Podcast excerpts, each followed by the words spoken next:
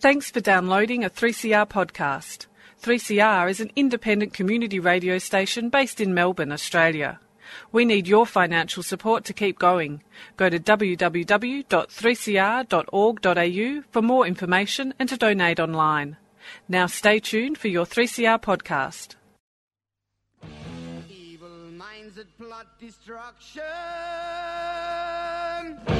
Sorcerer death's construction. In the fields of bodies burning.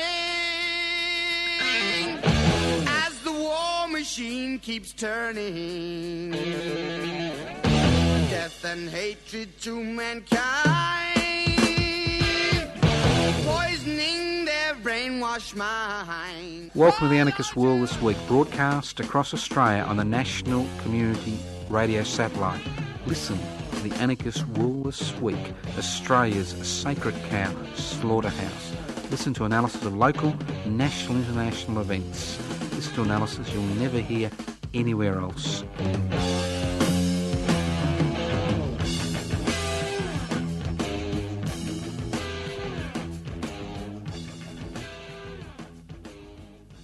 Welcome to the Anarchist World This Week, broadcast across Australia on the Community Radio Network. This program is streaming live on 3cr.org.au. The program is podcast.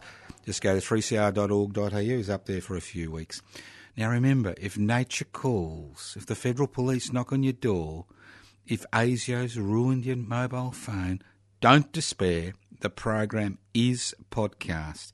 Don't resist. Just go off with them, happy in the knowledge that the Anarchist World this week is pro- podcast. If you wonder what anarchy is all about, Anarchist Society is a voluntary, non hierarchical society based on the creation of political and social structures which are based on equal decision making power. That's direct democracy. The people involved in decision make that decision, appoint or elect delegates to coordinate those decisions at a local, national, and regional level. It's a society where wealth is held in common and used for the common good. And why is that an anarchist society? The word anarchos, from which the English anarchism, anarchist comes from, means without rulers. How do you create a society without rulers? You create a society without rulers by devolving power and sharing wealth. If you've got a better idea, let me know. I've been around a long time. I would love to know. Okay, let's look at the news of the week. Well, we're the news of the week, you and me, all right? We're the news of the week. The rest is just chatter, idle chatter. But there has been a lot of idle chatter about a lot of idle things. So we'll start off with the uh, plebiscite. Yes, the plebiscite. Now, there seems to be a little bit of division in the Australian community. I mean, some people want a plebiscite, some want a parliamentary vote. Well, I don't want either. What I want is a referendum. And I'll tell you why. What's the point of a plebiscite, which is basically a poll to see who supports what? It is a poll of the electorate. That's all it is. It has no legal standing Parliament doesn't have to take any notice of it, although they've promised they will. No standing whatsoever. And parliamentary uh, debate and passing legislation for marriage equality? Well, Parliament giveth and Parliament taketh away. You may have a sympathetic Parliament in 2016, in 2032. You may have a Parliament that thinks thinks that uh, marriage equality is a you know, is, you know, is against God's will, which is what we're hearing today. So, what we need in this country, irrespective of the fallout, irrespective of the fallout, because sometimes there has to be fallout in order to move forward, is we need a referendum. And if a majority of Australians in a majority of states vote for marriage equality, that decision will be incorporated in the Australian Constitution, and only the people in a subsequent referendum can remove that new addition to the Australian Constitution. And that is the strength of a referendum in comparison to a plebiscite. That is the strength of a referendum. If you think you have that support in the Australian community, you harness that support and incorporate marriage equality in the Constitution. That means no grubby little parliamentary representative, and all you've got to do is look at the Parliament of today to see how many grubby little people there are in it. No grubby parliamentary representative will be able to change that after coming into some grubby backroom deal because it's only the Australian people in a referendum that can change the Australian Constitution. The only problem is, the only problem is it's only Parliament, only Parliament which can put a question to the people as a referendum. And nobody in Parliament is currently talking about a referendum on this issue. And this is, to me, is the central question that we should be pushing for and asking for. Listen to the Anarchist World this week, broadcast across Australia on the Community Radio Network. Now, I'm sure you've all got your little Olympic fix. Hey, even I watched a bit of the Olympics. That gymnastics was just amazing what a human body can do. Well, I didn't think of the cost to the individual, but that's a different story. The cost. But uh, extraordinary stuff. Extraordinary stuff. Forget about the running and swimming. I mean, you either run fast or you swim fast. You know, if you're good at it, you, you train. But gymnastics, that's a whole different ball game. Now, I thought, just like to remind people about Peter Norman, Peter George Norman a great Olympian. They tell me once you're an Olympian, you can never have the title removed, and that's something I'll never be, and most of our listeners won't be as Olympians. So, who's Peter Norman? What's so great about Peter Norman? What's Peter Norman got to do with the Olympics? And those of you who, you know, marvelled at Mr. Bolt's capacity to run fast and uh, win gold medals need to look back at 1968 when the Olympic, the world record for the first time in human history the 200 metres was broken uh, for uh, 20, 20 seconds. I think it was 19.94 seconds, and Tommie Smith from the United States won that medal. And Peter George Norman, a Coburg boy from Melbourne, won silver in a time of 20.06 seconds, a time that has never been beaten by an Australian athlete. Never. That's a record that's now stood for 48 years in this country. So who's Peter George Norman? Why am I wasting your time talking about Peter George Norman? Because Peter George Norman highlights the personal price that people pay when they take a stand. And people seem to forget there's always a personal price to pay when you take a stand. And Peter George Norman is, a, is an example, a shining example of the personal price. And Mr. Peter George Norman paid an extraordinary personal price for supporting universal human rights. He was born in Coburg, 1942, in Melbourne. He represented Australia in the 19, 1968 Mexico, Mexico Olympics. And as I said, he won a silver medal in a time of 20.06 seconds. Now, there were three people on the dais, and this is one of the this is one of the pivotal images of the 20th century, and there are very few pivotal images of the 20th century that remain in people's mind. There were three people. There was gold medalist Tommie Smith. the Australian silver medalist Peter George Norman, and bronze medalist John Carlos.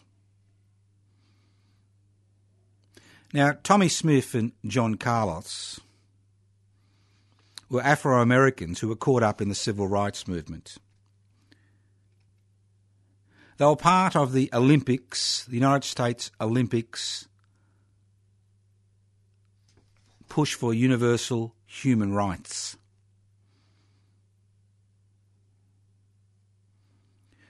Both Tommie Smith and John Carlos asked Peter Norman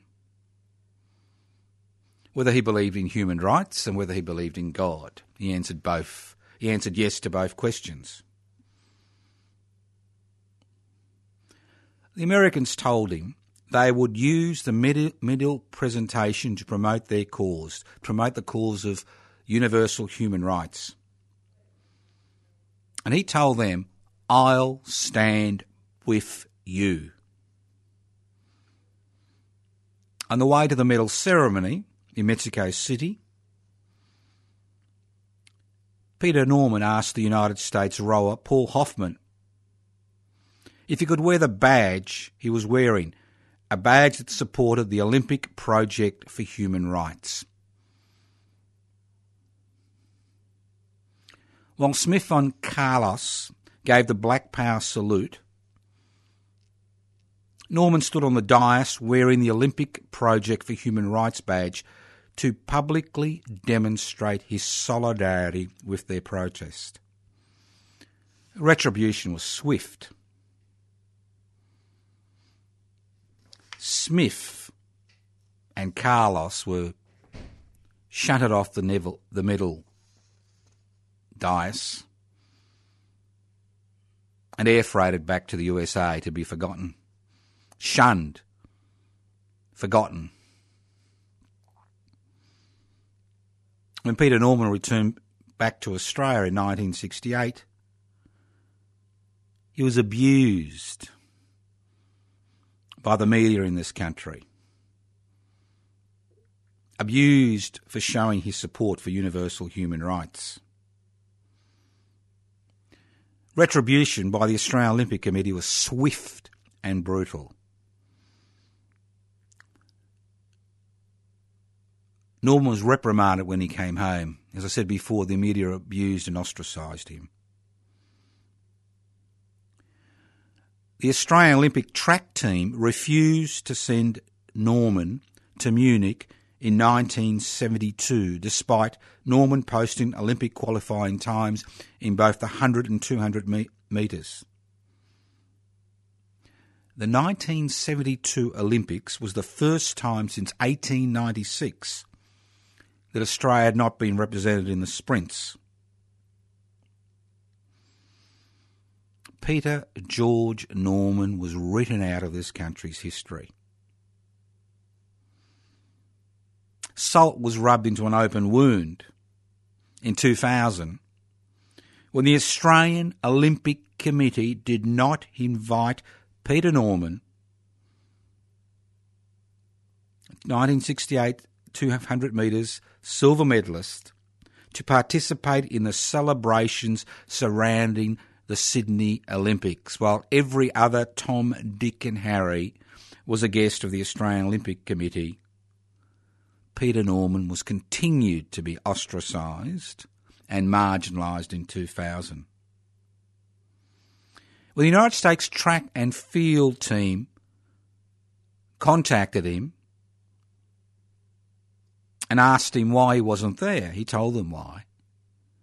And they invited him to live with them in Sydney and participate in the Sydney Olympics as a guest of the United States track and field team. Peter Norman died of a massive heart attack, aged 64, on the 3rd of October 2006. A disillusioned man. Ostracised, marginalised for a lifetime. For on that pivotal moment, at the 1968 Mexico Olympics for supporting universal human rights.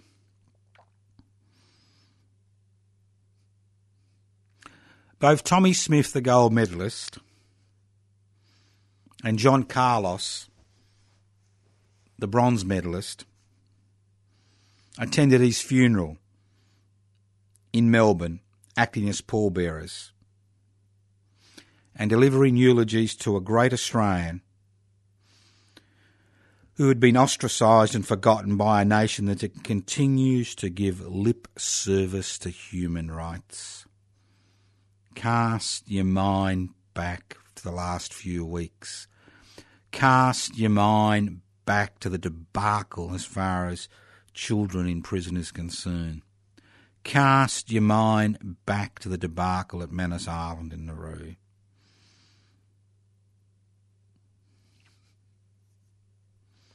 The US Track and Field Federation,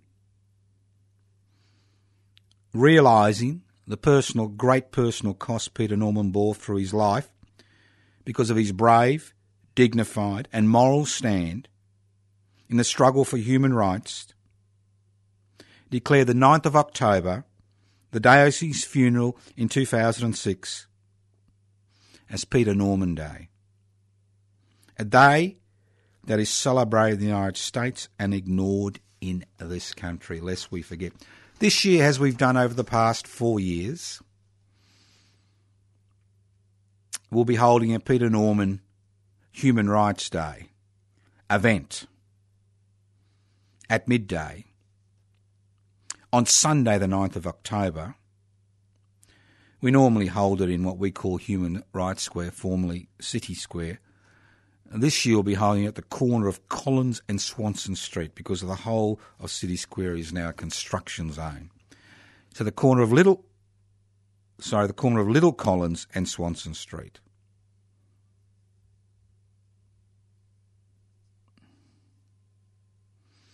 On a great, honour a great Australian who has been written out of this country's history book. Sorry, the corner of Collins and Swanston Street. I just say not Little Collins, Collins and Swanston Street, City Square there.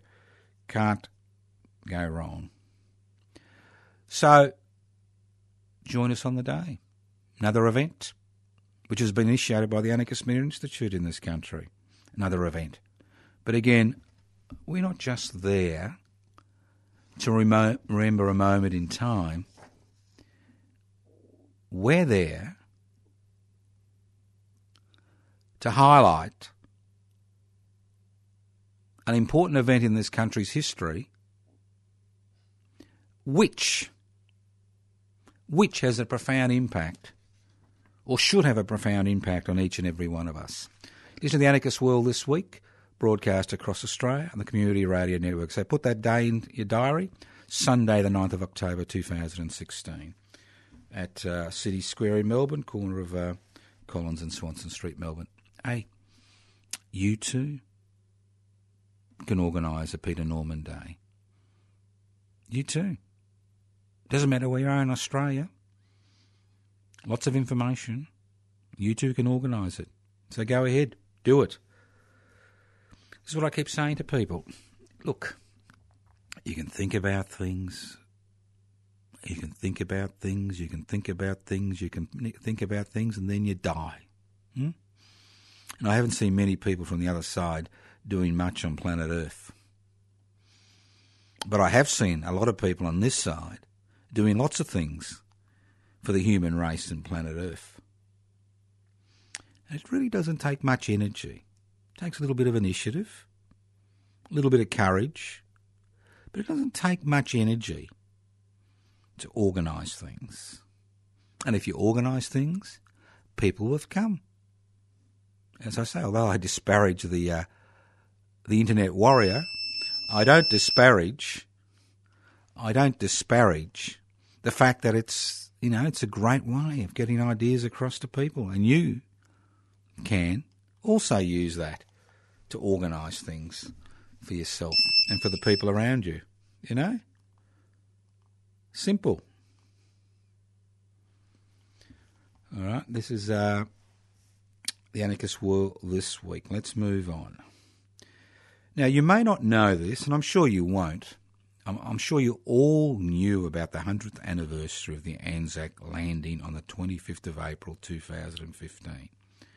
I'm sure you're all excited about that. I'm sure you're all waving your flags and doing the right thing. I'm sure you all did the right thing. All of you.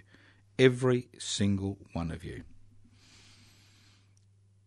But I am concerned regarding the 28th of October. 28th of October, 28th of October, I hear you say. What's the 28th of October? Well, to me, the 28th of October is just as important, if not more important, than the 25th of April. The 28th of October 2006, 2016 marks the 100th anniversary of a plebiscite, yes, that P word again, plebiscite, that was held by the Billy Hughes led government to introduce conscription in Australia to sacrifice another 60,000 young Australians on the European killing fields. Now, Australia had a population of about 5.5 million.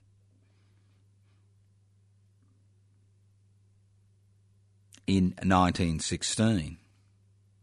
And about a million people lived in the city of Melbourne in 1916. And on the 21st of October 1916, the Women's Peace Army one of the cornerstones of the Australian anti conscription movement. Remember, this was during the height of the, the war, when thousands of dead, people, thousands of dead were occurring in this country as a result of this war. On the 21st of October 1916 in Melbourne, the Women's Peace Army organised a march which saw 10% of Melbourne's population walk from Storey Hall at RMIT, the upper end of Swanston Street, down to the Yarra Bank to hear a, be- a bevy of women speakers campaign against the conscription referendum, which was held one week later on the 28th of October. Now, World War One, as we all know, wasn't a war fought for freedom or equality or democracy. It was essentially a dirty little trade war which was fought by workers at either end of a bayonet for the glory of God, King, and country. In this country, over 400,000 men volunteered to fight in this war. 62,000. That's about one in six died on the European killing fields. Another 60,000 died within 10 years of returning to this country of their war wounds. So almost 40% of those six, those 400,000 that volunteered died as a direct consequence of World War One. And when you think of the social dislocation and the family violence and the post-traumatic stress, which they used to call uh, had a special word for it, a bomber shock or something, I've forgotten. Um, the price that this country paid was enormous. And you know about this price because every little town, every little village, every suburb has its World War One monument. And if you take the time to read the names, you can see the profound effect it had on this country.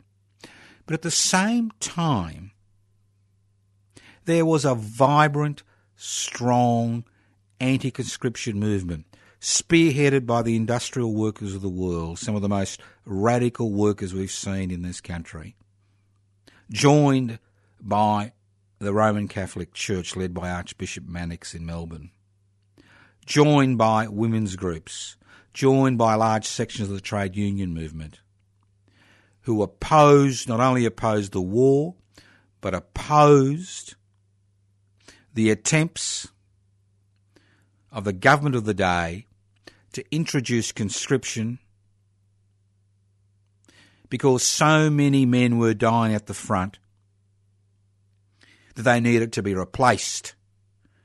And the volunteers had dried up. Because many people understood that this was just another little trade war fought by workers either end of the bayonet. And Billy Hughes, who initially started off as a Labor Prime Minister, then took a third of the of the of the Parliament across to the Conservative side and became the Prime Minister of a Conservative alliance which supported the war, fearing a general strike and riots in the streets if he introduced conscription, called a plebiscite on the 28th of October 1916. He was so confident of victory that men were being called up and drilled in preparation to being sent overseas before the plebiscite was held. But contrary to popular expectations, because of this strong anti war, anti conscription movement, conscription was defeated in the plebiscite which was held on the 28th of October 1916. And it's no exaggeration to say that if that conscription referendum had not been defeated, another 60,000 young Australian men would have been sacrificed on the European killing fields for the glory of God, king and country. No exaggeration. So as we do, we will mark that day. And on the 28th of October,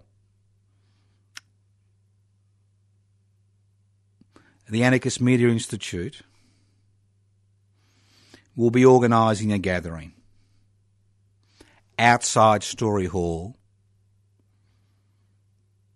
at RMIT at the upper end of Swanston Street. And why that venue? As I said before, this was the headquarters of the Women's Peace Army. This was the headquarters of the anti conscription movement in Melbourne. This is the very organisation that brought out 10% of the Australia of the Melbourne people in a mass protest against conscription one week before the referendum. And we will peacefully honour the memory of those people who did all they could to ensure that human life wasn't sacrificed for nothing. So, so it'll be at midday. So keep listening to the Anarchist World this week. We'll have material up regarding that particular event, campaign, in the next week or so. And why? Why? This is not just some historical, you know, reenactment. It's not just a matter of paying respect and honouring the past. This is much more because those of you who are a little bit ears prick up, think about what's happening today. Think about the pivotal role Australia is going to play in any future war. Think about who the partners are. Forget about the Middle East. That's a sideshow, although it's a horrible sideshow with the deaths of tens of thousands, the displacement of millions. The main games in the Pacific between China and the United States of America. Think of the sabre rattling. Think of the alliances we've entered into in the last two to three, in the last four years, which have allowed United States troops to be deployed and trained in Northern Australia. Think about all the bits and pieces of information which are swirling about about this possible confrontation between the United States and China. And the fact that Australia will have to make a choice. Do we support our major trading partner China or do we support the United States alliance? Because if there is conflict, I can assure you that Northern Australia will play a pivotal part in that conflict. So, what we are seeing is the preparation, the slow preparation that creates the climate of conflict. we see the rise of militarism. We see the rise of nationalism. We see how, on both sides, we see how the fires are stoked for that possible confrontation. That's how wars begin. So to take part in this ceremony on the 28th of October is a slap in the face of militarism and nationalism. It highlights that this country does have a history of resisting militarism and nationalism through the anti-conscription struggle of World War One. A very difficult struggle considering that your neighbour's son had been killed on the front, that families were divided regarding this issue. But we need to remember the past to understand the present and possibly change future consequences. And those future consequences can be quite horrendous for this country and the people in this country. Think about it. We don't need conscripted soldiers anymore. We do is press a button and, hey, bingo, it's all over. Think about it. So join us on the day. And let's not forget the Billy Hughes government was so incensed about losing the conscription referendum. Billy Hughes was so incensed that unlike New Zealand and Britain, where they had introduced conscription successfully to sacrifice young men on the European killing fields, that when he went to Europe he was snubbed because he couldn't even introduce conscription. When he came back in 1917, a second referendum was held on the 20th of December 1917, which put conscription again in a plebiscite to the Australian people, and again the Australian people, despite the massive loss of life that occurred, refused, refused point blank to accept conscription. Listen to the Anarchist World this week, broadcast across Australia on the Community Radio Network. And talking in the same vein, you've noticed again how things change. 50 years ago, we saw again the emergence of an anti conscription movement in terms of the Vietnam War. We saw the emergence of the morator- Vietnam moratorium movement.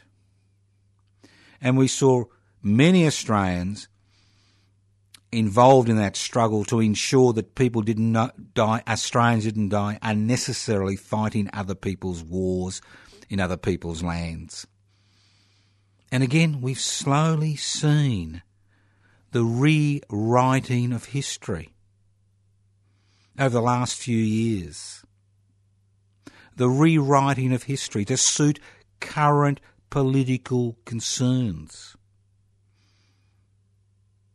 I've got no problem, you know, regarding honouring Vietnam veterans because it's not the anti war movement that they should be, you know, pointing their uh, bile at. It should be the government of the day. The government of the day which introduced a conscription system which was based on a ballot based on your birthday. The government of the day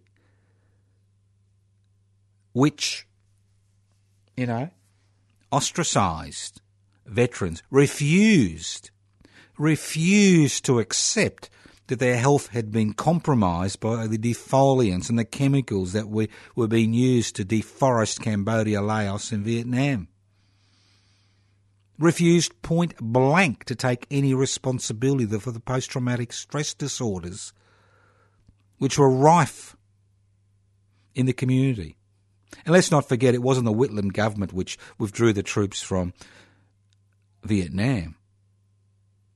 I mean, the Whitlam government released the draft resistors from prison, but it was the McMahon Liberal National Party government which withdrew the troops from Vietnam. And it was their responsibility to look after the needs of veterans when they came home. So let's celebrate both groups, those both involved in the anti war and the anti conscription movement 50 years ago, and those who were forced to participate in another dirty little trade war. You listen to the Anarchist World this week, broadcast across Australia on the Community Radio Network. This program is streaming live on 3cr.org.au.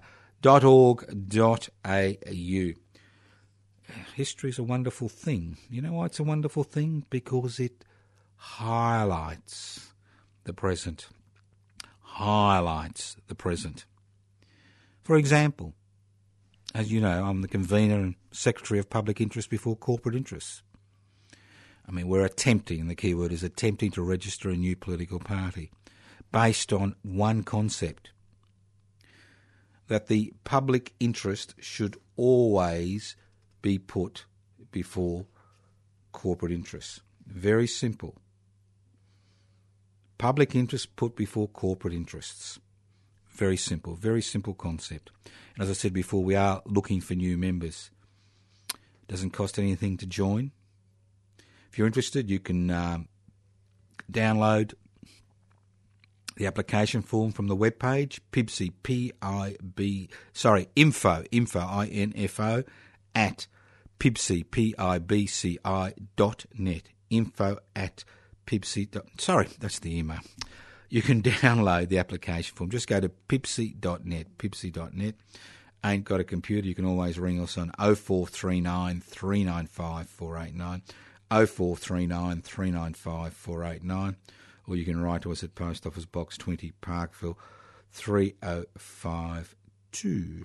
Or you can uh, always Twitter us at, at PIBCI uppercase underscore AU uppercase. So PIBCI underscore AU uppercase or you can go to the Facebook page. Just put public interest before corporate interest in your search engine and bingo. But why do I raise it? I'll tell you why. Because currently we have an interesting little parliament. An interesting little parliament. And again, let's look at history. In the 1890s, there was a huge strike wave across the eastern seaboard in Australia, which almost resulted in a revolution. Almost. But that strike wave, which was led by the shearers, was defeated. The Labor movement was defeated, their leaders were jailed, and new impositions were placed on itinerant, rural workers. So the Labor movement made a decision in the 1890s to form political parties. Within 20 years, we had the first Labor government in this on, on the planet, federally, and Labor governments in various states. So that's the history. Let's move forward to 2016. What do we have? We have a Liberal National Party which continues its the crap it's good at. You know, pro corporate, pro business, uh, welfare. We've got a Labor Party which has taken on the mantle of the Liberal National parties.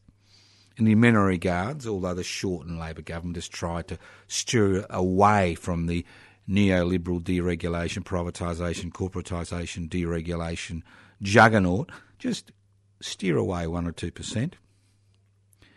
Then we have the Greens, who really made up a balls up of the last election. I mean, led by Mr. Dr. Richard Di Natale, they came to an agreement with the Federal Liberal National Party to change the voting system for the Senate from a compulsory preferential system to an optional preferential system, which led to Turnbull going to a double dissolution election, believing that he would be able to wipe away the crossbenchers, and he did wipe away the crossbenchers. But in its place, we now have one of the most conservative, reactionary parliaments we have had in this country's history.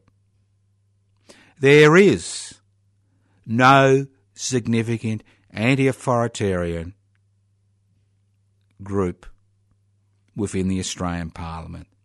There isn't a political party which puts the public interest before the corporate interests at the heart of its policy initiatives.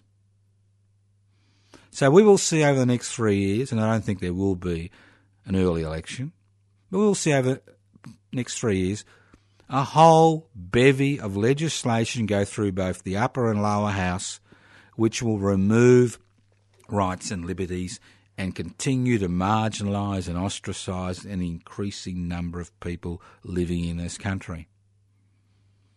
So the time has arrived, if you look at the historical example, for the creation of a new political movement slash party. And public interest before corporate interests has that potential. We have that potential to fill that void and push, push the political agenda in a different direction. And that's what parliamentary representation is about, is about pushing the political agenda in a different direction. Because we need to understand the price of direct action is so extreme, the possibility of a direct action movement growing in this country, considering the type of legislation which we have in place and considering the changes that have occurred to the Australian character. That's right, character in the last four decades, that's becoming increasingly impossible to organise. Even groups as innocuous as the as the Wednesday Action Group, which has a little action once a week in the Melbourne CBD, even groups as innocuous as the Wednesday Action Group uh, are harassed, marginalised, pushed around, harassed by police, private security, council officers, and the list goes on and on. We live in a country where today it is illegal to withdraw your labour outside a specified enterprise bargaining period. You can be fined, you can be jailed, unions can be bankrupted. We have legislation in place that ensures that the trade union movement can no longer provide that impetus, and that's why they're more and more becoming involved in parliamentary action, trying to influence the way people vote at parliamentary elections, because all the personal space that allowed people to voice their concerns, organise, has been removed. To be a trade unionist in Australia in 2016, and let's remember trade union membership is hovering around 20% of workers because of casualisation, is to be a criminal, is to be worse than a criminal. If this new uh, building um, commission comes in, a trade unionist going about their everyday business has fewer rights than somebody who's been charged with drug importation or murder. Because they don't have the right to remain silent. It'll be removed. It was removed before. So when you've got a a situation where trade union activity is criminalised, and occupations are considered to be terrorist events. And if you're involved in an occupation under the new legislation that's come in the last 10 years, you can be charged under anti terrorist laws and jailed for 20 years for occupying an office of a corporation or occupying your place of work. You can be charged under anti terrorist laws. And let's not forget, anti terrorist laws don't just say these are limited to bikies. These are limited to, uh, you know, murderous Islamic extremists. The anti terrorist laws affect each and every one of us. And when you have anti terrorist laws which see, when you have laws which see graffiti as a terrorist offence and you can be charged under those laws, and you think I'm exaggeration, check them, Think again. Think again. So the space for direct action is exceptionally limited. Exceptionally limited. There are huge personal consequences. So in many ways that drives people back into the parliamentary fold and parliamentary type action. And that's things that we should, as a movement, as people who've got a specific, you know, viewpoint, should consider. And the dilemma with most political parties today is they are not general political parties, they are issue orientated. Now, I've got nothing against issue orientated parties, but in many regards, they suck the oxygen from the political process. Life is about more than one issue. It's about creating a society which is fair for all. That's what it's about. It's about ensuring that everybody pulls their weight. It's about ensuring, for example, I'll give you a simple. This is a simple example. This is very simple. Now we've just had an election. You got, you know, you got your parliament. Let's let we accept that, right? It's there. So what's the first thing on the agenda apart from so-called protecting volunteers in Victoria, which is a load of crap, but I'll go into that another day. So what's the first thing on the agenda? Well, we need to decrease expenditure on social security. That's what we need to do. Okay? Brilliant.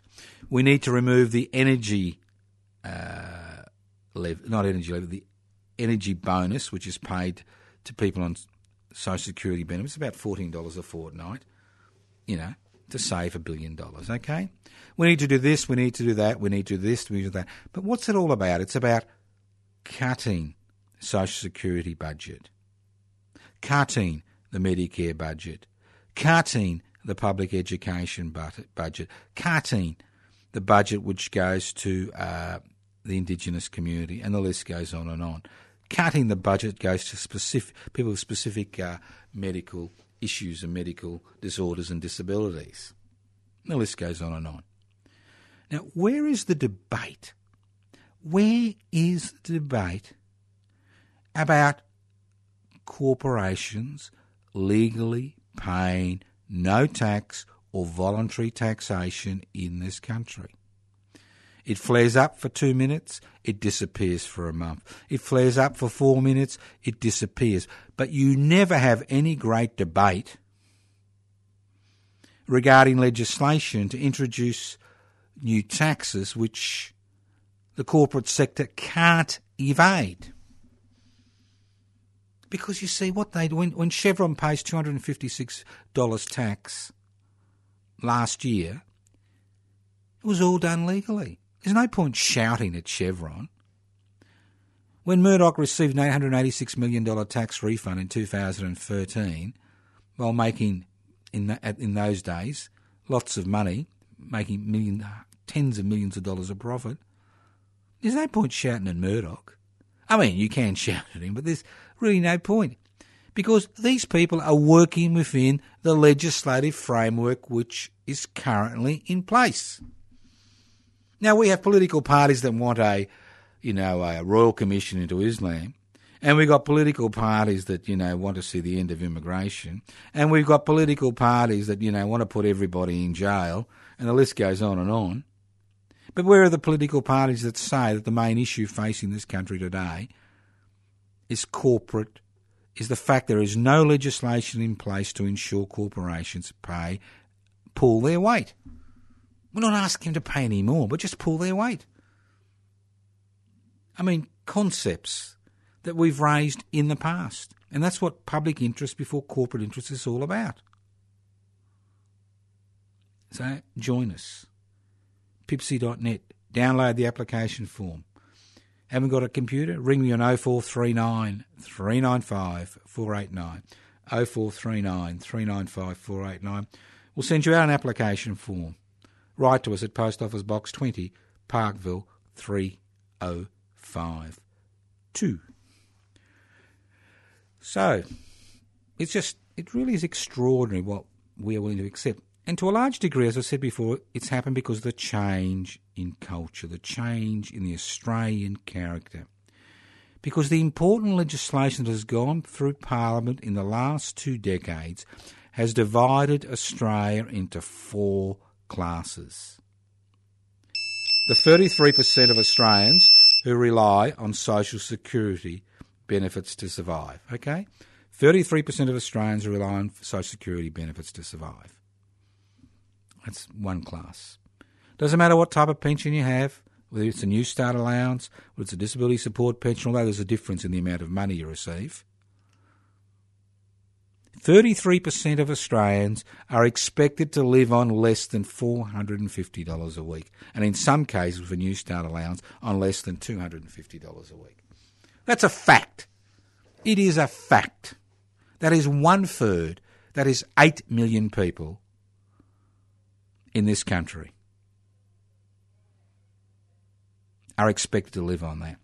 Then you've got your working class, not your traditional working class, not your blue collar, white collar, university divide. All that's gone out the window. That's all garbage. What you've got is a working class which is made up of university graduates, blue collar workers, white collar workers who are basically in casual employment, jumping from job to job, haven't got any of the benefits or the security of full time employment who are trying, you know, who are trying to survive. That's another at least 45% of the population. Then you've got the big winners, the cultural changes, the aspirational voters. Those people, irrespective of the trade or business, whether employed, self employed, whatever, who have disposable income after their everyday needs are met. And this segment of the population is the segment of the population for which legislation has been passed which allows them to profit at the expense of the other 80%. It's about 15 to 20, 15 to 18, 19% of the population. People can negative gear, buy a second home, borrow, uh, play on the stock market, and the list goes on and on. And what we've seen over the last 40 years is in the past, two thirds of wealth created went to the people who created that wealth, workers, and one third went to the uh, shareholders or the investors or the entrepreneurs. Today, it's opposite two thirds to the investor entrepreneur, one third to the workers. And then you've got the your traditional one percent, that small section of society that owns the means of production, distribution, exchange, and communication. So you've got a huge change in the culture. And what we have is all these splinter issue orientated parties who don't see the domination of the economy and the culture in Parliament by an unaccountable corporate sector whose only responsibility is to create ever increasing profits for their major shareholders, who don't see them as the enemy, who see the person of a different colour, a different language group, a different culture, a different religion as the enemy. If you can only get rid of them, we wouldn't have any problems. What a load of crap. So, isn't it time for a different mindset, a different game? Think about it. And just to uh, finally, don't forget 2 p.m. Sunday, the 11th of September. After 12 years of work, the Tunnerminnerwait Maulboyheenner Monument will be officially opened. It's at the corner of Franklin Street and Victoria Parade, Melbourne, opposite the old City Jail. Put it in your diary. 2 p.m. Sunday, the 11th of September. And if you can't make it, the ceremony will be broadcast live on community radio 3CR, 3cr.org.au. So I'll talk more extensively about that next week. So, uh, you know, think about it, put it in your diary. It's a Sunday, specifically, it's been organised by the Melbourne City Council, specifically on a Sunday to allow you to bring yourself and your children. We'd love to see lots of children on the day so they can actually understand what's going on in this country. So 2 p.m. Sunday, the 11th of September, at the Tunnerminnerwait Maulboy Monument at the corner of Franklin Street and Victoria Parade in Melbourne, opposite the old Melbourne Jail. Now, once again, if you're interested in what I've been talking about, go to my personal face, uh, Facebook page, Toscano number four, The Public. You like that? Toscano for the Public. Go to the PIBCI website, pibci.net, P-I-B-C-I dot net. Go to the Tunnerminnerwait Maulboyheenner website, tunner.com. Tanner, sorry, Tanner Mall, T-U-N-N-E-R-M-A-U-L dot com. Go to the Anarchist Institute website, anarchistmedia.org, anarchistmedia.org. So, lots of things to do. If you haven't got a computer, ring me on 0439 395 489. Write to us at Post Office Box 20, Parkville 3052. and we'll send you out the material. The Anarchist World this week has been streaming live on 3cr.org.au. The program is podcast on 3cr.org.au. It has been uh, streaming live courtesy of the Community Radio Network, which allows the Anarchist World this week to be broadcast across Australia on community radio stations in every state and territory of this country. Thank you once again for listening to the Anarchist World this week. Listen in next week on your local community radio station via the Community Radio Network. Evil minds that plot destruction. Sorcerer of death's construction.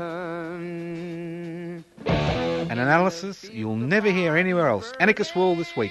Australia's Sacred Cow Slaughterhouse. 10am every Wednesday. Listen to the Anarchist World this week for an up to date analysis of local, national, and international events. Poisoning their brainwashed minds. Oh, Lord, yeah.